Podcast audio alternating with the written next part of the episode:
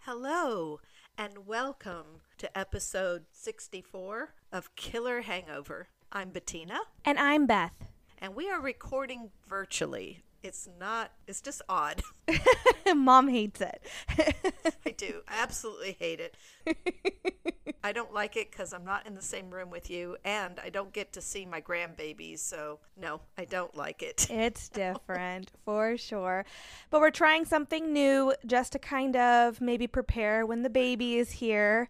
Just something new. Something new. So, Mom, This week, we're going to tell you a story about true crime and a story about paranormal from Mississippi. And it's actually, uh, Mississippi was a request from one of our very faithful listeners, and that is Mimi from Mississippi. yay! Thank you for requesting. You made us look and see what there was. So, all right, since I have the true crime, Bethy has the paranormal, and she has the drink. And I have the guest, Yes. a very Who's special bouncing up and down in his seat. Bouncing up and down, and no, it's not Alex. It, Me, Aiden. yes, Aiden is joining us again this week. Uh, Yay! this podcast is going to go smoothly down. It's gonna go smoothly down. Oh, Like we're going all the way down. I hope it just goes smoothly and not smoothly down.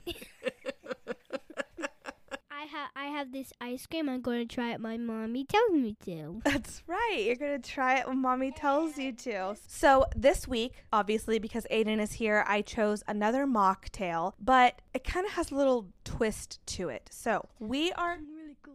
You can tell something really cool in just a second. I'm going to tell them something really cool about what we're drinking. We are drinking a Mississippi mudslide. Ooh. You ready to try the mudslide? All right, Yaya. I'm you ready too. I sent Yaya the recipe to make herself. Mm. Yum yum. And can I tell you something really cool? Okay. what? Mommy has a baby in her belly, and it's a boy. Yes, another boy. Three little boys. Yay. Thank you for telling everybody that. He just loves to tell everybody. Aiden, it's a really good drink, isn't it? Sure is. Yes, it is. Can you tell me what it tastes like? He's just chugging it. It tastes like chocolate milk and whipped cream. Oh. Ooh. Well, let me tell you guys what's in it. Aiden has something different than what I have, and we both have something different than what Yaya has. so this cocktail or mocktail or whatever you want to make it, it can fit anybody's taste buds. So the actual recipe is what mom is drinking. Hmm. And the recipe calls for one pint of chocolate ice cream, one pint of coffee ice cream, one cup of milk, a half cup of bourbon. You put it in a blender, you blend it all up, and then you put whipped cream and you can garnish it with whatever you'd like. So that's what mom is drinking. I didn't do the whipped cream, but I did everything else. It's Yes. delicious. Yes. I just did, actually, I did all of it except for the bourbon. And Aiden did all of it except for the bourbon. And I did not give him coffee ice cream, as you hear him chattering in the background. That's I just didn't- him. I did not want to risk giving this child any more caffeine than what's already in chocolate ice It's cream. our So, chatterbox. Chocolate ice cream. do you like chocolate ice cream? Uh, sure. What's your favorite part about the drink? The chocolate. The chocolate. The chocolate. Chocolate. That was orange. okay. he just, oh my gosh. It's so funny. Hey, Aiden, So funny. you want to tell us a funny joke? Why was the bee's hair all sticky? Why was the bee's hair all sticky? Why? Because he used a honey comb. that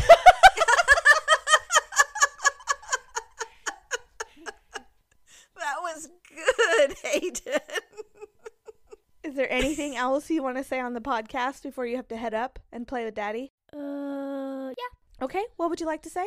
Um, this podcast at the end, I'm gonna say this is amazing.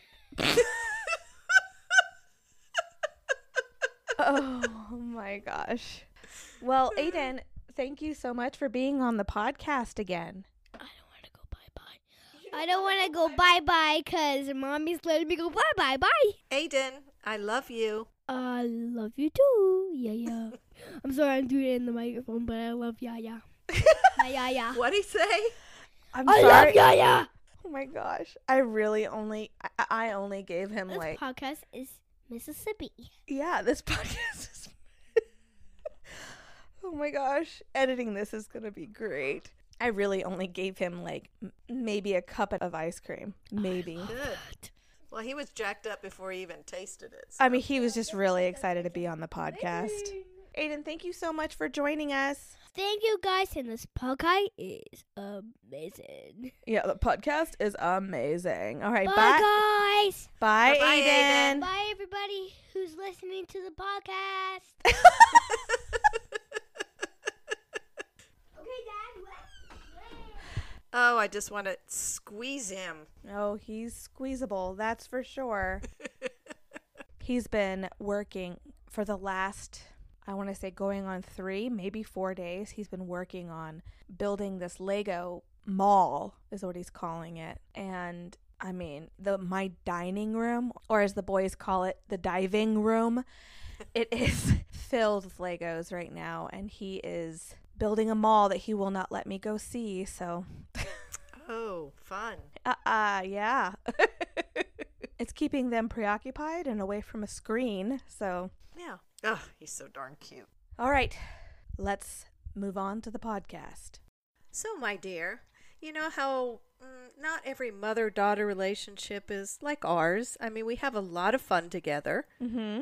but it's not like we want to hang out like all the time together. I mean, you have your friends, I have mine, right? Yes, but we still consider each other close friends. I would say Very close friends, right. Well, I'm going to introduce you to Daisy and Ouida Keeton, who had a very close relationship. Daisy's the mother, Ouida was the daughter, but they definitely had their problems. So the Keeton family was what one can only call a family of misfits. John and Hmm. Daisy Keeton had four children Maud, Ouida, whose real name was Juanita, Earl, oh. and there you go. Yeah, that makes more sense. Eloise. I was like, Yeah. that's a very uncommon name. But I'm not going to say Yeah, it's anything. It's written, that's even more O U I D A. Would never have thought that that was how you pronounced that. I looked it up because I had no idea what that was.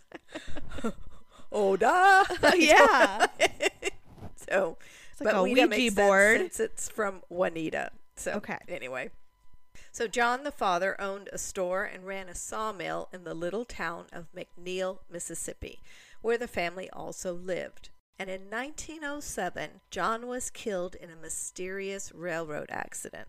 Ooh. So, it is pretty much assumed that he committed suicide. oh, really? At, uh, the situation was just really weird, and it was never it was never fully explained.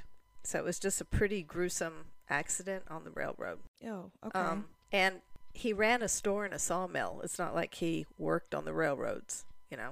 oh. But anyway, so he had six life insurance policies. Uh, six, Oh, six. mom, stop! You said that number. What? You said that number three times in a row. Oh, oh man, I didn't even realize it. we get it. just blew my mind that he had six life insurance We get policies. it. He had six. you don't need to summon the devil with this one. Gosh. But most of which he had only paid one year's premium. oh, so they were new. Yeah, and that's kind of why they thought maybe he had committed suicide. Interesting. He had planned ahead or something. I don't know. Maybe he was hmm. really unhappy with Daisy. But some of the policies even carried double indemnification.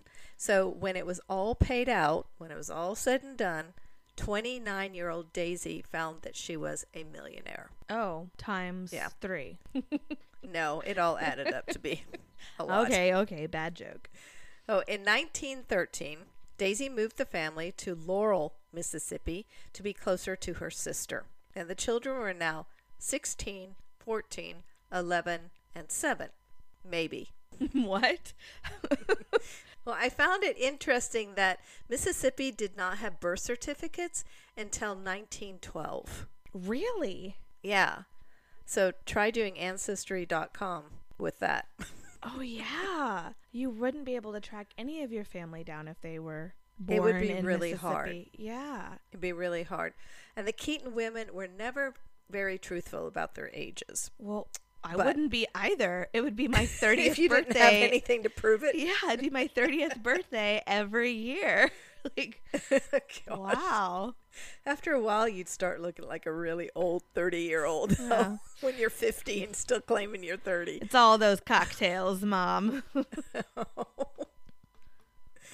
Oh, but those ages are the best that I can come up with, and they were, I'm sure, very close.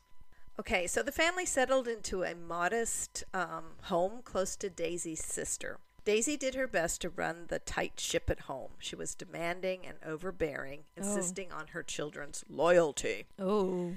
Ouida was described as very shy and quiet and did not have friends or play with other children during her younger years. Hmm. While in school, Ouida would run home after the school day to be with her mom, mother, mom, her mom, her mother. She wasn't afraid of her with how demanding she was. I guess not. I mean, she, I don't know. Maybe she just needed that. I, I have no idea. She needed her mother. Oh, she and Daisy grew very close as Ouida grew older. During high school, Ouida was still friendless, and although hmm. she became more and more beautiful, and I'll try. There's not very many pictures at all of her, but Interesting. okay. the one or two that is out there, she was just beautiful. She really was a beaut. You know who she looked just like? oh gosh. and this is totally off topic. I just saw the light bulb come on over your she head. looked like the um women the uh, or the woman the Dahlia. the Black Dahlia? Yeah, she looked just like that. I mean, almost exactly like that. Really? Yeah, before she was before she died. Well, I would hope so. Before the Black Dahlia died. Golly. But yeah, she looked just like that. Dark hair, beautiful white skin. I mean, just yeah, she looked just like that. Oh wow. That really pale skin mm-hmm. that was like really in back then that now is not in and I don't I would have been great back in those days with my pale Irish skin. Hush. So, even though she was so beautiful, she never went to school activities hmm. or even out on a date. Just wasn't interested. After graduating from high school, Ouida attended business school in New Orleans. Oh, but that only her. lasted for three months. Oh, And okay. According to what I could figure out, uh, the school was actually only for three months. So Oh. as soon as school got over, she ran home like she used to in grade school. So it took 3 months to get your business degree? I don't know. Some places said that she quit and ran home. Others say that she attend. It was only a three month course. Oh, interesting. Okay. So just a course, yeah.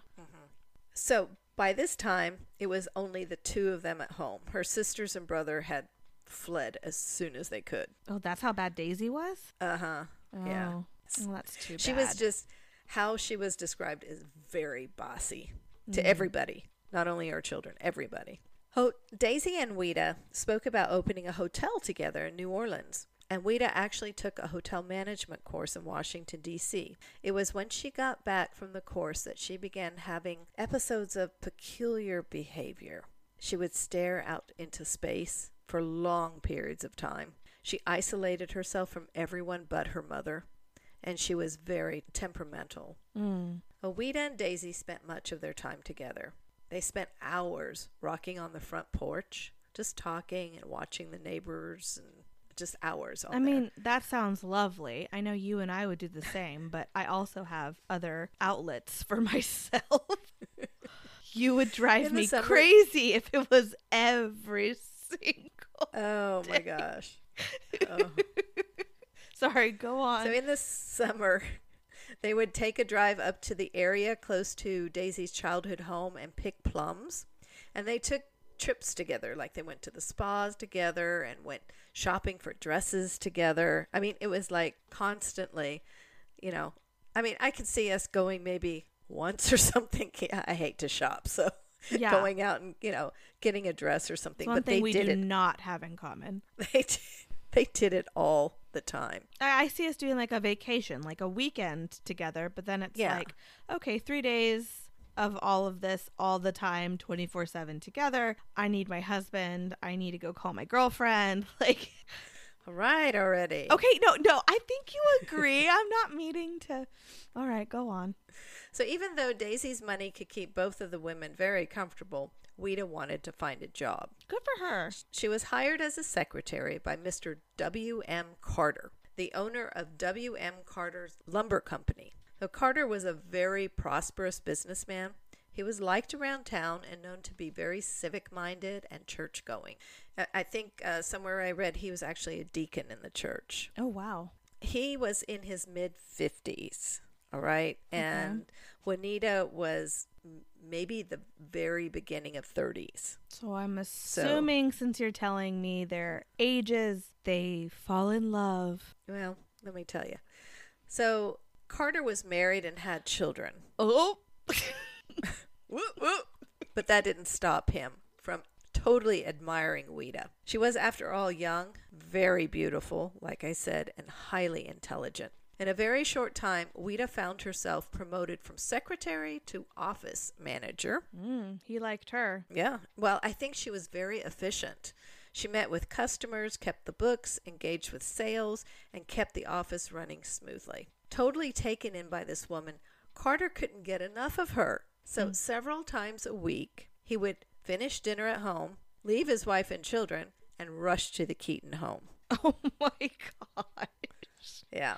And there he would spend hours talking to Daisy and Ouida. All right, so interestingly, this was kind of weird to me, but maybe it wasn't weird in those times. I don't know. But he would come through the, you know, come to the door. Both women would greet him. Then they would head up to uh, Ouida's room. And I guess she must have had a suite. All three of them, or Yeah, the way they described it is they sat in chairs around the fireplace in her room. So I'm I'm thinking she probably had a suite. okay, Um, that is odd. that's it's not where- like a parlor or the family no, room. Or that's where they spent their times together, the three of them, drinking sherry or whatever they drank, and then they would have these lively conversations. He was a smart businessman, so he would often advise the women on how best to invest their money. Uh, but their talks also included world affairs, what was going on in town. And after a while, Carter had endeared himself so much to both Ouida and Daisy that he was privy to the Keeton family secrets. And believe me, Oh. there were several that went on, and more more on that later. But just remember, I said they were a family of misfits. Yeah, I still am thinking of Rudolph and the Misfit Island of Misfit Toys. Sorry, get away from there. Eventually, Carter and Ouida, well, obviously, they were getting more and more attracted to each other. And occasionally they would steal secret glances at each other. And, and then it progressed to secret kisses. They would sneak kisses. And, Uh-oh. yeah. Then Carter would leave love notes in their secret hiding place in the sofa. And In as the soon as he left- sofa? yeah, they had a little like under a pillow or something. You And hear that, as Alex? soon as- You can leave me secret love notes in the sofa, not just crumbs and loose change. Uh, as soon as he left the house, she would grab the note and run upstairs to her room and read it in private. I mean, it was just like this secret little love affair. So, but Um, it was a love affair, even secret from her mother. Like even with how close they were, Yes, she kept it from even her mom. secret from her mother. Exactly. In fact, if you think about it, Carter was only like twelve years older than Daisy. So it's Oh. very possible that Daisy thought he was secretly interested in her. It's like a lifetime movie. yeah. so, yes, he was married, but he was very handsome, rich, kind, and was showering her and Ouida with a lot of attention. I read that um, she would flirt with him and she would like show off her new dress and flaunt in front of him and stuff. I mean, I think she Oh. really thought that he was interested in her Uh oh. because she had no idea, none at all, about the secret affair between her daughter and Carter. Which I just find so interesting since they were so close. Yeah. Now, let me tell you a little bit about Ouida's sisters and brother, The misfits Her- on the island. the Misfits. Her oldest sister, Maud, had a falling out with Daisy shortly after Maud married, and they became estranged and rarely, if ever, spoke to one another. Oh no. Even though Maud and her family lived across the street from Daisy. what? Yeah, they were right across the street. And I guess Ouida was a loving aunt, and she just loved her little nieces and nephews. So she would go over there to the house and play with them. But they had nothing, if, you know, anything to do with their grandmother. Oh wow. Yeah. So I wonder what happened. That's interesting. I don't know. I could not find that. Earl, who was the only boy, was a handful since he was young. And six months into Ouida's employment at the lumber company, Earl, who was 19 and married and had a child, Oh wow. was charged with an accessory to murder. oh. It was actually his gun that killed the man. So he and his buddy were shooting pool, and um, his buddy had gone into an argument with a young lawyer in town, and the young lawyer was married and had a child, and and the lawyer had come to the pool hall and said, "Okay, let's let's fight this out. Let's bring it outside and let's fight this out." So then Oh. Earl tells his buddy, "Oh, you know, you're gonna you're gonna get the crap kicked out of you. This guy's so much better fighter, and you're just gonna lose, and you're you know he might kill you. Here's my gun." Oh gosh! And so he gave his gun to his friend, and I'm sure they've been drinking because Earl drank a lot. And the guy went out there, and before the lawyer could do anything, he shot him twice, and killed him. oh my gosh. For some reason, the case fell apart, and Earl was not prosecuted. Oh. Then a year later, he and two other friends were charged with rape.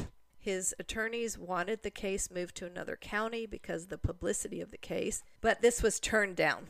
So the men were convicted and sentenced to life in prison. Now, get this next part. So the men appealed their conviction on the grounds that the trial was not moved to another venue, Okay. and they actually won the appeal.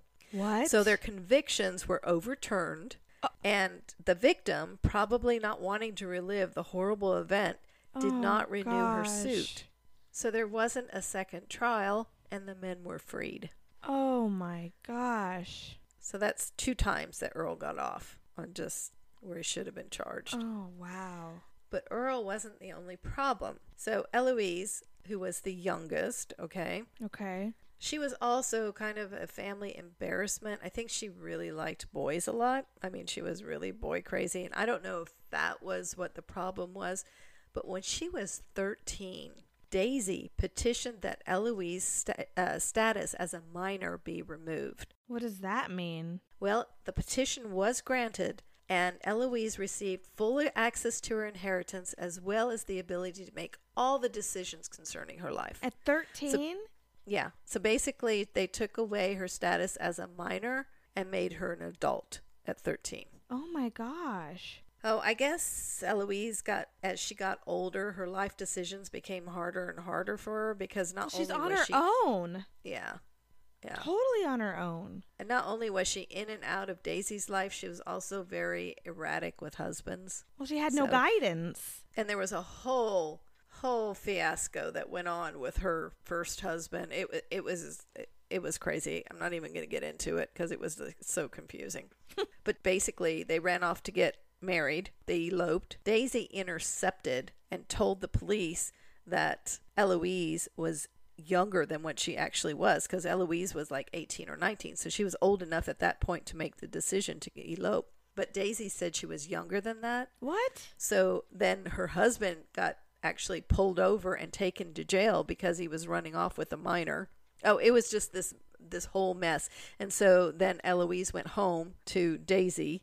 it was Oh just my gosh. So like I said, How Daisy like had this manipulative of like Daisy Yes. of here you're not a minor anymore. Go out into the world at 13 and now that you're legally of age, I'm not going to let you do make your and own now that choices. you might be happy, yeah, and running away to Chicago, I want you here. So I'm still going to pick and choose the choices that you make. And Like there's I no said, birth certificates, so they can't prove that she was of age. That is so exactly, bizarre. exactly. Weird. So now I've introduced the Keeton family to you and some of the turmoil surrounding the, fa- the family. And this was a little more pronounced, I think, in Ouida's life, as she also was involved in this secret love affair with her married boss, right? Right. And she was not mentally strong to begin with. So all of this stress must have really messed with her because I think that's why her mom liked her so much because she was so weak. weak. Exactly. Yeah. Uh, she could manipulate her and let her do. I mean, and she was right there in the house under her thumb. You know. Oh, wow. So on the night of January 21st, 1935, Ouida shot and killed the woman she was most close to. she ain't her weak no more. Oh, she just Oh, pulled that gun out and shot it. This is a total lifetime movie. So they were arguing about something, maybe about Carter, or had Ouida just retreated into her imaginary world, which she often did. Whatever was the cause of the shooting, what happened next is to me the most unbelievable thing. And yes, more unbelievable than her shooting her mother. Okay. Okay. So Oh. so Daisy is lying there, shot to death. What's a girl to do? Well, I don't know. Let's get rid of the body. Okay. Oh gosh. So she drags her mother into the bathroom Oh gosh. and proceeds to chop the body up. Mom. Some parts she flushes down the toilet, What? and other parts that couldn't be flushed, she uh, puts in the fireplace and burns them in the fireplace. Ugh. So the only part of Daisy's body that Ouida couldn't seem to get rid of was the legs, or actually from the waist down to the thighs. Okay, what is happening right now? First, you're telling some love story, and all of a sudden, it's this Dexter. Freaking! Oh my gosh! Blech. Okay, so now I'm just picturing these legs. Okay, So it's from the waist from the waist down, which know, yeah. okay, I I, get remember it. when I, I took an anatomy class and I was actually on the cadaver team in college and yeah, we had to do a test where we had to go to the different stations and one of the stations that we had to identify certain things was actually that exact same. It was a woman and it was from her waist down to her thighs. Um, oh my god, that was there. Okay, That was pretty. So I can about- picture this. I can picture this totally perfectly. there's something about like disembodied like pieces Disembodied? of body. Yeah, like just like a random arm or random torso. it's or- creepy, isn't it? Yeah. Ooh. So, the only recourse, and of course, we Ouida's mind was The to only recourse, of course. Sorry. in Ouida's mind was to get rid of that big body part. Of course. So she wrapped it up in white cloth. Some people say that that it was maybe flour bags, But uh, a but whatever white it was, cloth? it was white. I mean, isn't okay? there, like, Remember blood? this this gal isn't working on all cylinders. Well, so I don't think she was prepared either. It's not like she no, she planned wasn't. this. I mean, no, she didn't. I wouldn't know she what was- to do with the tor- or torso. God, now my mind is wandering to body parts. I wouldn't know what to do with just. Okay, go on. I'm sorry. So she took this. We're just going to call them legs, okay? But just know Sure. it was up to her waist. Still doesn't make she it better, her- but sure. Took her mother's legs wrapped in these flour bags, and she put them on the seat next to her. Oh God. And it's a, a really cold, windy, rainy night, okay? And so she's driving around, you know, I mean, not this knowing is what she's literally going a do. perfect lifetime movie. Like now it's a Really? storm that's- outside. That was gruesome. Well, now it's a So storm she- outside. It's perfect. veers off of the highway and she finds this rural dirt road and she goes down that dirt road and she sees woods and she says great this is perfect so she stops the car she gets to the side. She pulls her mother's body part legs out of the car. Okay so they're heavy okay? And i she probably noticed it at home but now it's raining on top of her. It's mm-hmm. cold you know she's freezing. So she decides i can't carry these into the woods.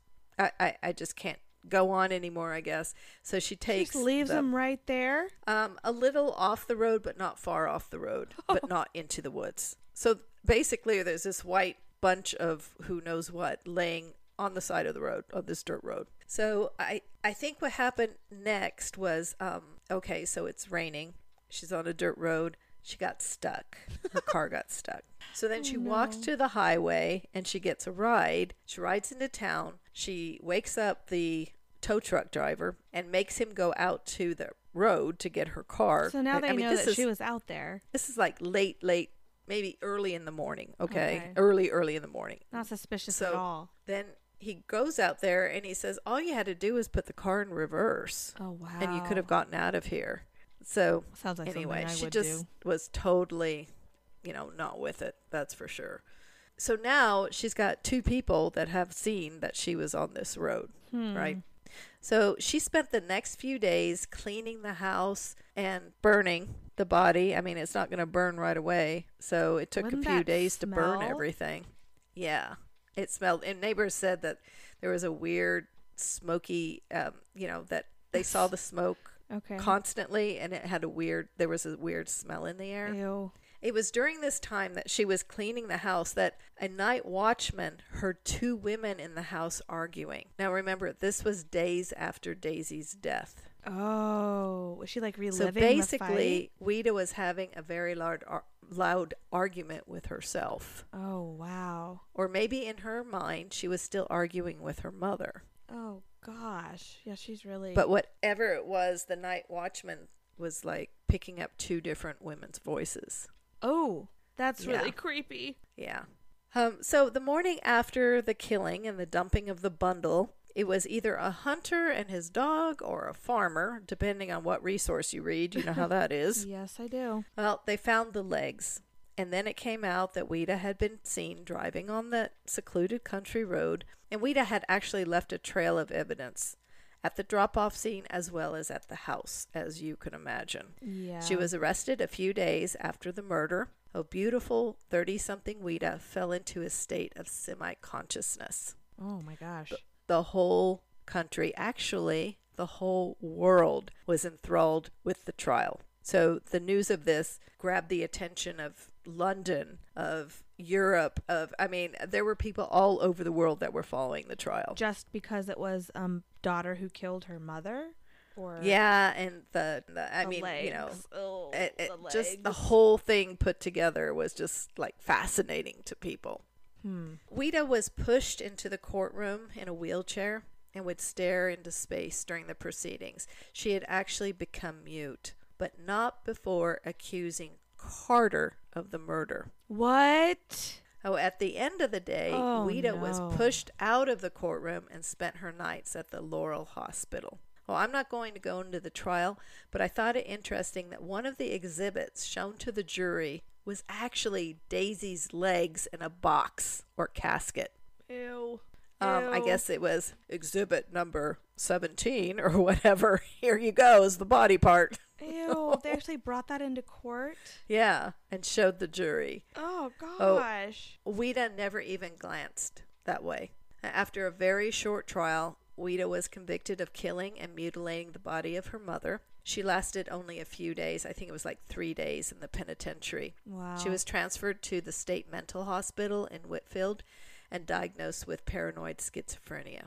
There she spent the remainder of her life, dying on November 11th, 1973. She really just like shut down. Like She did everything. wow. So Carter, poor Carter, Golly. He just Also to went leave to love trial. notes and sofas. I know.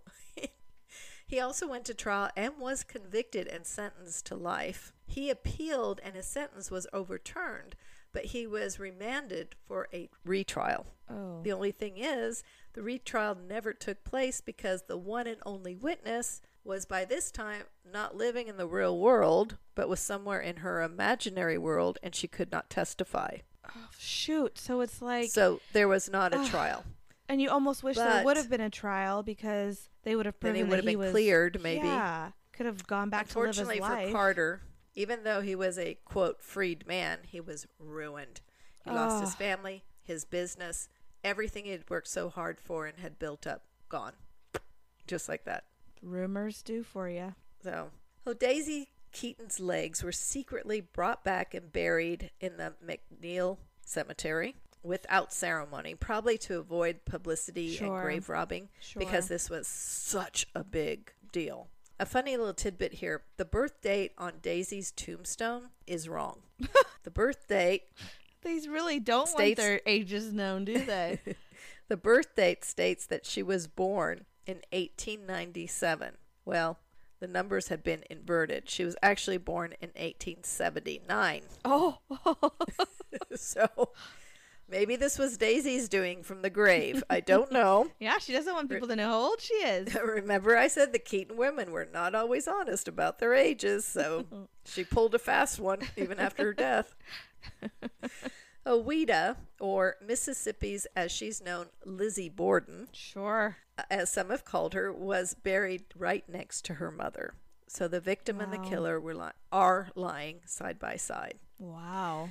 For anyone interested in more details of this story, of the trial, I highly recommend Hunter Cole's book, and it's called The Legs Murder Scandal. It's definitely one of those books you can't seem to put down, and it was fascinating. He really looked into everything. Wow. And he has the true trial records and everything in their book. And he writes in such a very interesting way that it isn't dry or anything. It was mm-hmm. really very, very fascinating reading. Oh. Oh, there you go. The legs murder. Thanks, mom. Hey, I was excited you'd never heard of it. No, I haven't. And yuck. Yuck. Ugh. All right. How are you enjoying your drink, mom? Still oh, enjoying it? it's d- delicious. It's a It's perfect little going down. dessert Yeah, I kind of want a little another one. with a side of leg. Gross. All right. Well, it's kind of funny that we don't know the ages of those in your story because mine has a little similar aspect to that. I am going to share with you tales of the haunted King's Tavern in Natchez, Mississippi. How do you spell Natchez? N A T C H E Z. Z. Okay. Mhm. There's a Z. Like matches, but Natchez with the Z. yeah, Natchez. Gotcha. Okay. So, the land of Natchez has a lot of history to it, and some of that dates all the way back to when the Native Americans lived there, the Natchez Indian tribe. They had at least three large villages out on this land, and as the good old American history goes, unfortunately, there was a huge war with the tribe and the French in 1729, and many, many men, women, and children of the tribe were killed. Actually, the Emerald Mound is a historical landmark out there. It is the second largest Mississippian period ceremonial mound, and I think it's actually the third largest ceremonial mound in the United States Oh. according to the National Park Service website. So it's it covers 8 acres. Wow. It- so it has multiple mounds to it. So the first mound is 35 feet high and it measures 770 feet by 435 feet at its base. Jeez. And then on top of that are two secondary mounds. And so that brings the total height to about 60 feet. Holy smokes. So this that m- is huge. I know. And this mound was used by the farming tribe as a place of burial, as well as where the tribe held ceremonies and religious rituals. I really found myself researching a lot on this because I found it so interesting. They've done a lot of archaeological digs on the mound, and it's just so, so fascinating to me. Well, if you remember, just driving down country roads here in Kansas, you'll occasionally see a mound, and Mhm. it's an Indian burial mound. Of course, it's not that big. it's not as big as that, but there's quite a few. It's not unusual to see them. Yeah, it's I just find them fascinating. So, the Europeans move in and they want to make this their town now. This is where it's kind of similar to yours in that the building that I'm going to tell you guys about has a few different stories, but in my research I found that the King's Tavern was built sometime between the years of 1769 and 1799. Was it built in between there, or was it No. built either one of those years? Yeah, either one of those years. I mean, there was dates that said that it wasn't built until 1798 and some said it was established in 1769. So that's like a 30-year window. I can't be for sure, but it is the oldest building in Natchez still standing, which is really cool to me because regardless of how when it was built, that means it's between 252 years old or 222 years old, which is so It's still over 200 years old and it's still standing. Yeah. So it was it made of concrete or was it made of not concrete? I guess it would be concrete. Duh. Mom, I said 1769. I caught myself after it came out. um, actually, so some of it was built by like sun dried bricks, man made bricks. Um, but uh, most of it was actually built by boards from flat riverboats. So men, this was like a big trading post, and men would come down the Mississippi River because it was right on the Mississippi River, or was is, and they can't sail their or float their boats back up the river. So they would take their boats apart in town and sell their boards from their boats, and that's how this building was made. Oh, so how'd they get back home? Oh, it was a trading post. Taxi? Well, actually, it's from Natchez to Nashville was essentially the first highway. It's called the Natchez Trace. So there was wagons and a oh, so lot they hitched a ride. Sure, with there's on a lot of back home. traders that would go on that highway. So there was several roads that they probably could have gotten home on. Okay. But um there's also mules that brought in beams from scrapped sailing ships from New Orleans that would build this building as well and and other buildings, not just this building. Mm-hmm. But this is the only one still standing. So, like I mentioned, it's on the trace, like literally out the back door of King's Tavern is where the trace would start. And then it would go to Nashville. And Natchez was said to be like, I'm not going to say like the New York of its time, but it was really like a big hub. It was right on the Mississippi. Wow. So, yeah. And so Natchez was fairly safe. It's, you know, a bigger, booming town, and you have a lot of men coming in and out of it for trading. But it's the roads surrounding Natchez and out in the woods on the trace between each trading post where the bad guys waited to get you. yeah. Basically, this was lawless land, and there were some really bad guys out there. I'm going to skip how and who built the building because honestly, I cannot tell you directly who it was or when it happened. There's so many different Okay. stories out there. Like I- I, said, it was built on the trace.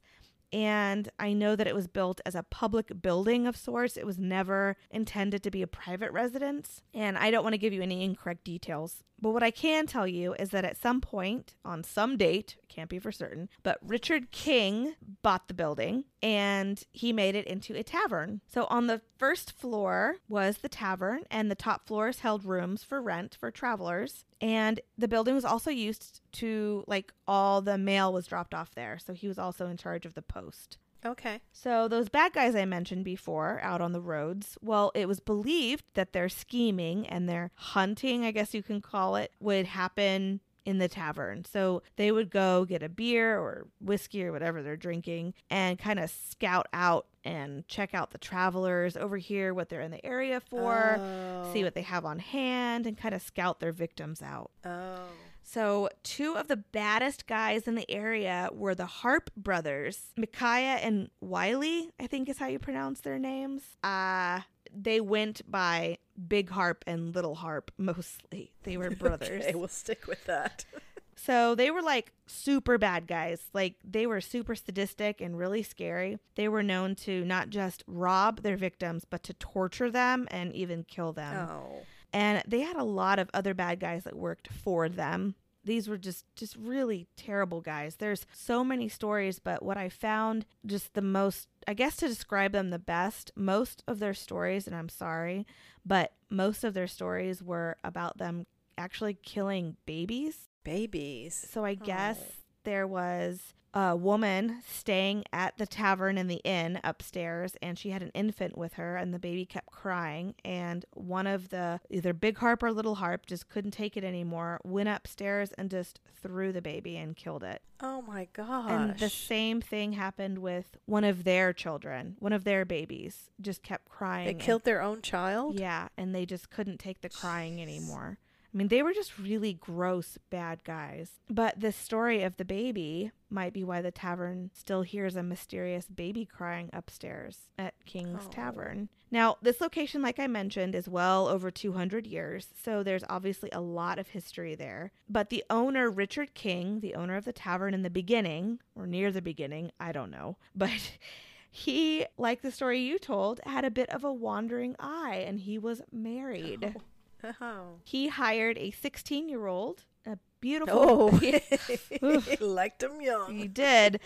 She was a beautiful girl. Her name was Madeline, and she was hired to work in the tavern. And over time, she kind of became well, not kind of, she did. She became his mistress. Now, Oh. Richard's wife, Esther, she doesn't like this. And I wonder why. apparently when she found out she hired some bad guys not not the harpe brothers but she hired some bad guys to kill madeline now that's how the legend is told Uh-huh. but what's interesting is that madeline did disappear Oh. now legend or not in the 1930s when the owners of the building were doing renovations they discovered a jeweled dagger in the walls of one of the fireplaces Oh, what a find. then, a little while later, they discovered three skeletons a Huh? woman and two men bricked up in another fireplace. Ew. So, some people say that this was Madeline, and some people say that this is Madeline and the two bad guys that Esther hired to kill her, which So what? They they they bricked themselves in there after they killed Madeline? I, I know because it doesn't really make sense that Esther like she hires two guys to kill this girl, but then she doesn't need to hire anybody to kill these three like to kill these, two big- guys. Yeah. I don't want her blood on my hands, but I'll take y'all's. Like it just doesn't make any sense. But that's the legend. She hired two more bad guys to kill the two bad guys. vicious, vicious cycle that hiring bad This guys is how is. Esther got rid of all the bad guys. Yeah. she just kept. It's the safest town ever. Thanks, Esther. Okay, so like I said, the building was a tavern, a post office, and an inn in the beginning. But then in the 1820s, a family purchased it to be their home. And the family actually lived there for many generations. okay, I'm going to try to say the family's name, but it's seriously Okay. super hard. It's Postelwaith, Postalwaith. I'm sorry. Your face looks so funny when you say that. when I'm concentrating and trying to make sense of this. P O S T A L W A I T H. Um anyway, the mother of the family, her name was Elizabeth and she said to absolutely just love the home. She really had a lot to do with the renovations of it.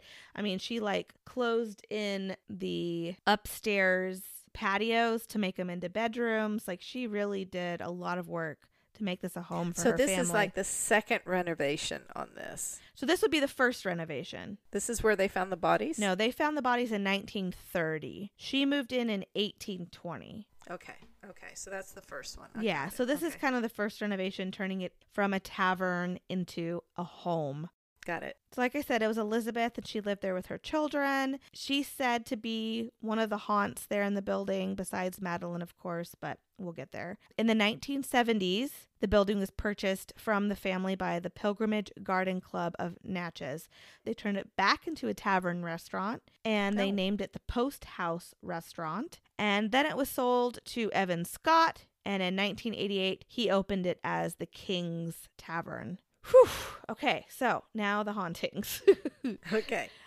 Obviously, Quite they a history. Yes. Obviously, they found skeletons in the walls. But, I mean, we're doing a lot of renovations on a very old, old building that has seen a lot of people come and go through it. So, I'm sure also with these renovations, you're stirring a lot of things up, Yeah. That's what. Yeah. especially in a building that's between the ages of 252 and 222 years old. A lot of shadows are seen. A lot of the time, the shadow figures are actually seen by guests at the restaurant, and a lot of the times they're seen on the stairs. Here's those stairs No, again. there you go again. A lot of guests reported like they'd see kind of like somebody walk by and they take a second look, and then there's but there's nobody there. One guest at the restaurant, I believe he was in the military of some kind. He saw a beautiful young woman in a long dress with red hair sitting by herself at a table in another room of the restaurant. Okay. So, like, the tavern is still separated into different rooms. Rooms. Yeah, and he can kind of like diagonally from his table, he sees this woman in the in an empty room sitting at a table all by herself. And she's just sitting there staring at him, he said. Oh. And then when he looks up to lock eyes with her again, because I think he liked her, she was gone. Poof. He even got up to look in that room. Like I said, I think he liked her, and it's just totally empty. Now, this Wow. red haired young woman or girl is seen in the tavern a lot. There's even a picture up on the staircase of a woman, like when they see her, they're like, oh my gosh, that's exactly what she looked like. And this is a picture, and this is supposedly the spirit of Madeline. Oh, the pictures of Madeline, hmm the red hair and stuff. That's Wow. what they say. I don't know if that's just a visual Okay. that they painted up or what, but that's what they were saying. And when things happen, they actually talk to the spirit and call her Madeline. Ghost Adventures went there, and I'll chat a little bit about their experiences, but they kept Yay. Uh-huh. they kept talking to the spirit and saying, you know, is your name Madeline? Madeline, can you come say hello? But I'm thinking the whole time, like, Elizabeth lived in this building. she died in this building and raised generations of family in this building, like, for a very long time. I mean, why does everybody always assume it's Madeline? I don't want to sound Elizabeth. I don't want to sound like Esther here, but like, what if it's Esther? I mean, she was in it just as long, if not more, than Madeline was. Unless that, right. unless that is Madeline, like in the fireplace, but there's no way to prove that. no. So and you don't know if she was killed in the inn. yeah, so I mean, I would be pissed if I was haunting someplace and they kept calling me by the wrong freaking name. I would throw dishes and move things around and haunt you too. Another spirit in the tavern, maybe one of those outlaws in the area I'd mentioned before.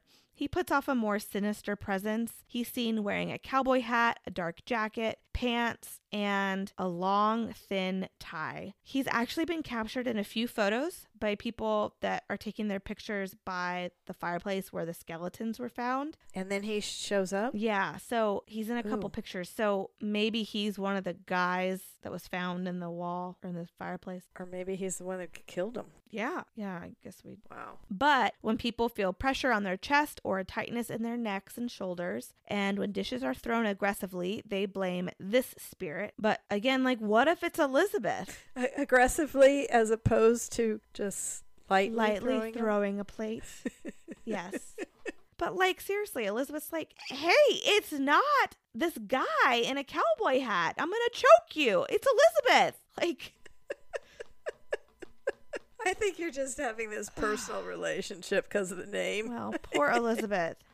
Oh, so like I said, Ghost Adventures went there, and they really spent a lot of time doing research on the dagger and the skeletons found in the fireplace, which I did like to see. I that was really interesting how they were they found old newspaper articles and they actually found like the husband of the woman who found the dagger and all this They kind have a picture of the dagger. they did, and they ended up finding out that the dagger was a Spanish colonial dagger from the 1700s, and Oh. of Zor. Oh my gosh, of Zorse, golly. Of course, Zach kept going on and on about how it was used for human sacrifices. Oh my gosh, are you kidding me? I mean, there are skeletons found in the fireplaces, but it doesn't mean that there's human sacrifices in every building you go to. but after doing all that research, which is pretty interesting, like I said, it was season eight, episode 15. So mm-hmm. Nick was still there, and Nick actually seems to get like possessed in this house, which I found interesting because Nick is like, I don't know, he's not really the over actor of the group. Like, he is no drama. No. he he really takes it seriously. I thought so. And so either it's really good acting or he seriously got possessed because even the way he starts to walk, he's just different. Like he looks like a drunk zombie. Like his steps are Oh, just weird. different. He's walking like in slow motion, kind of. But he becomes really attached to the place and he doesn't want to leave. They actually have to force him out because they're like, you're acting really weird. And they'll find him just like standing in a room by himself, like facing a corner, just like totally zoned out. Like it was really, Oh my gosh. I'm going to have to. I'm sure I saw this, but I need to go. It was actually revisit really it. Scary to watch because he just, he doesn't seem like he's present. Um, so they get him out and they bring frickin' Billy in. Now, Oh, stop. You're always hating on Billy. I am. I'm sorry. He just bothers me. He's just such a brown noser with Zach, and he just anyway. So, and you know, he just, you know, I feel like he didn't like that Nick was getting all this attention, but you know, so he had to get he had to get possessed when he got in the house too because he's left in the house by himself and he's left to take full spectrum pictures. And so, you know, you get these pictures and you can see like orbs, they're trying to capture orbs or figures or anything like that. Right. So he'll like take a picture and then he'll like turn and he'll just like stand there. and then you can see him almost like snap back into it and be like, oh, oh, oh. And so he'll start pick, taking pictures again. And then all of a sudden he just stop. I wonder if I look like that when I walk into a room and forget why I'm walking into that room. Okay. I do it all the time. Like I walk down the basement I'm like, why did I come down here? I don't know. But he he did it so many times and then he goes to like sit on the bottom. He sits on the stairs and he starts to like hum and like moan and he like he falls asleep and he's so Zach comes and wakes him up and he's like, Oh, my heart's beating so fast. And it's like I don't know. I I anyway. He's like asleep on the stairs. It's just it's really weird. But th- Zach brings up this dagger even in a spirit box session. And he did ask, "Tell me the name of the woman who was killed by the dagger here." And honestly, really clear over the spirit box, it responded Madeline. And it was like you could hear it. I They could hear say- it. Like they have the word out there, yes, but I, you know how they always flash the word, and you're like, I did not hear that word. Like no. you just hear like this. Try as you may, Zach, but I haven't. I didn't pick up on that word. You no. just hear like, and then it's like, oh, it's a Zach, I love you. Like you just like don't know. But this was very clearly Madeline. Hmm. Yep. And then they hung these heavy duty, like drop cloths, these black, thick, like blankets on the windows with tape, heavy duty tape, so that no lights from outside would come into the buildings Sure. while they're investigating. And one of the cloths just gets totally ripped down. And Oh. because the tape, like the way it fell and how it was all attached, it, you could tell it just got ripped down. It didn't just fall down. I mean, it's heavy duty tape. So the tape is still hanging there, but the blanket had just been ripped down. Oh. Oh, the tape is still up there. Yeah. Oh, that's interesting. They're all, you know, freaking out about this, but I'm just like, guys, again, this is Elizabeth. She's like, this is my house, and now you're you're calling me by some other name this entire night, and now you're hanging these disgusting curtains in my house. Poor woman. Who are you? And leave. God. And stop that guy from moaning on the stairs nobody is bothering him. There's no spirits around him. He's just trying to get your attention. Get that weirdo out of here. One of their guests shares a story with how they were pushed down the basement stairs once. So oh, when that's they scary. when they hear banging coming from the basement, they start to head down there, and of course, Zach was pushed down the stairs.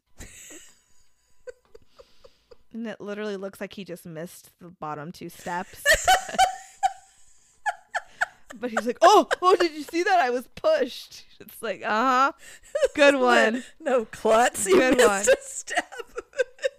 George is not there again. It's Elizabeth. Now there was this interesting part in the spirit box, or in the spirit box. There was this interesting part in the investigation. They're doing a spirit box session in the basement with Zach and Nick, and Zach asks a question. I don't remember exactly what question it is. Um, like something like, "Do you want us down here?" or something like that. And Nick like responds to his question before the spirit box vocals come through. And he's like, "See, I told you." And then the spirit box vocals come through like "Get out" or whatever it was. Oh. So it was really weird. It's like he could hear the spirit himself before it went through the radio raves. Weighty, radio, God, radio the radio raves. the radio raves. Jeez. The radio waves to the spirit box.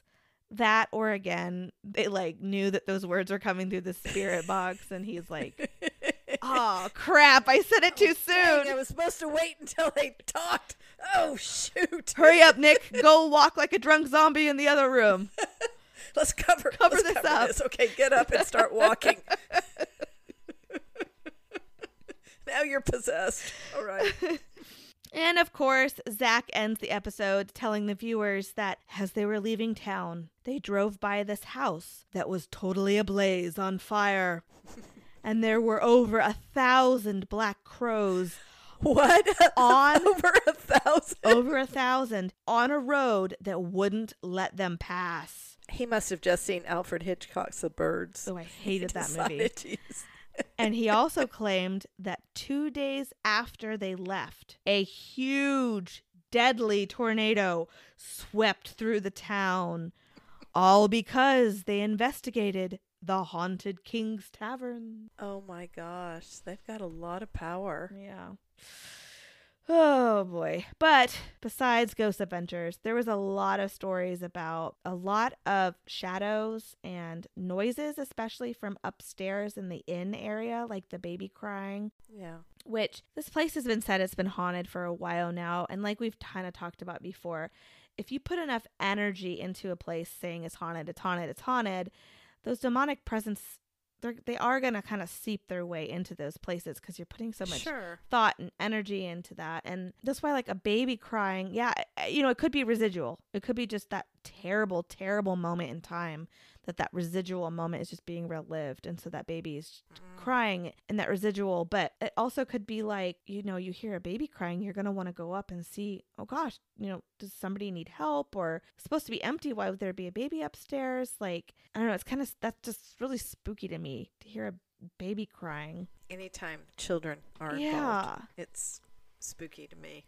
Yeah. I know, me too, because I just don't believe that a baby or a child would have a, a ghost. Like, I don't know. Well, especially a baby because they're so innocent. yeah. You know. Yeah. So I think there was just a lot of stories up in the ed. They have a bed, a four poster bed in one of the rooms that they said was used when it was an inn, but it was an inn and then it was a residential house, you know? And so I don't know if it was a mm-hmm. bed from the inn or a bed from when the family lived there. From the family, I can't pronounce their last name. But it is a very old bed that is in one of the rooms, and people that have stayed there or that cowboy hat guy is seen in that room a lot too, which I thought was interesting. Oh. So yeah. He just doesn't hang out at the fireplace. No, kind of keeps watch. Apparently chokes you. Ugh. But another sad thing is that the tavern seems to have closed. Uh, everywhere on Yelp and on like what is it, Tra- Tripocity or Travelocity was the. Where do I get my Travelocity? Is that what it is? Mhm. I don't know. I don't. Trip TripAdvisor. TripAdvisor. What? I'm just coming up with words now. Um, you know, you know what I'm talking about. Um, I lost my train of thought now. oh, it says that it's permanently closed. Which Permanently. permanently closed is what it says, and I I hope it wasn't because of COVID. I know a lot of restaurants had to close because of this dang virus, but it looks like the food was really really good, and the ambiance of the place is just so historical. So I don't. I would hope it's not just COVID, but you know, it is a smaller, older town now. I don't know if Sure. tourists are coming through as much, but it's just sad because it really seemed like a place I'd really want to go check out. It's very sad. Uh, Bummer, COVID. dude. Bummer, dude. All right. Well, that's all I got for you for Mississippi. well, this has been fun. Learned a bunch of new things tonight. Yeah, that And we're not hating on we're not hating on Ghost Adventures. We love Ghost Adventures. I'm not hating on them but- at all. I mean, I maybe hate on Billy, but sorry. We're kind of making fun, but we enjoy them so much. I think that's why we we do it. Because even when we're watching it together, it's just like, oh, good grief. what is Zak doing now? I recently just got Discovery Plus um, because I there's like a lot of true crime stuff on there that we can watch for podcast for resources and stuff. Um, but Ghost Adventures seems to be coming out with new episodes every Friday only on Discovery Plus right now. I know. That's what I read. Yeah. Yeah. So I've still gotten my Ghost Adventures fill. Have you? You don't have No. Discovery Plus? Although there was um there's a new one that has been recorded that's on my TV. I haven't. So maybe it it yet out just know, I have like a week later on Travel Channel. I don't see to- them because they're still a Travel Channel show. I don't see them not airing new stuff doing on. anything. Yeah. No. No. And this has to be new because I've set the TV to record only new. Yeah, so it must come out like a week after it does on Discovery Plus or something. Maybe we'll have to see what the titles are. Yeah. But uh, you know, I have to I have to watch it by myself. So sometimes they're a little scary. I don't. But there's sometimes when we're look at each other and go, "Did that just happen? Did that just really just happen?" All right, well, sorry for the TMI, but this baby's dancing around on my bladder, so. okay. Thank you guys so much for listening. You can find absolutely everything on our website. Everything from our resources to pictures from this episode to donate to our Patreon. On our Patreon, we have extra episodes that come out. You get episodes released early, but you have all the links to all of that. Even you can listen to the episodes on our website, which is killerhangoverpodcast.com. Easy peasy. Everything's on there. Yeah, everything's on there. So check it out. More pictures, resources, all that good stuff. There you go. And next week, we're going to be covering, we're going to be going back to the state of Florida. Florida. And just a heads up, it is going to be a longer episode. Yeah. Yeah. Yeah. So maybe save it for your, well, spring break will be over, but save it for a long road trip maybe. or just be prepared. But uh, there you go. it's gonna be a fun. I'm I have been researching this true crime case now for two weeks, and I'm super anxious to share it with you guys. Yeah, good. yay! So I'm looking forward to next week. Another good week, Mom. All right, well, yes. this is one weird thing about doing this virtually is that I can't cheers you. No, can't cheers. And it's it's I don't know. I see you because we have our FaceTime thing going on. Uh, but I can't really see you. It's weird. Yeah. It is what it is, what it is. Hopefully, this will make things a little easier when the baby comes, but it'll also make things easier when the baby comes if you're just here to help with the babies. That's true. and I want to do that. All three of them. Alrighty, well, virtual right, cheers, sweetheart. Mama. Virtual cheers. Clink.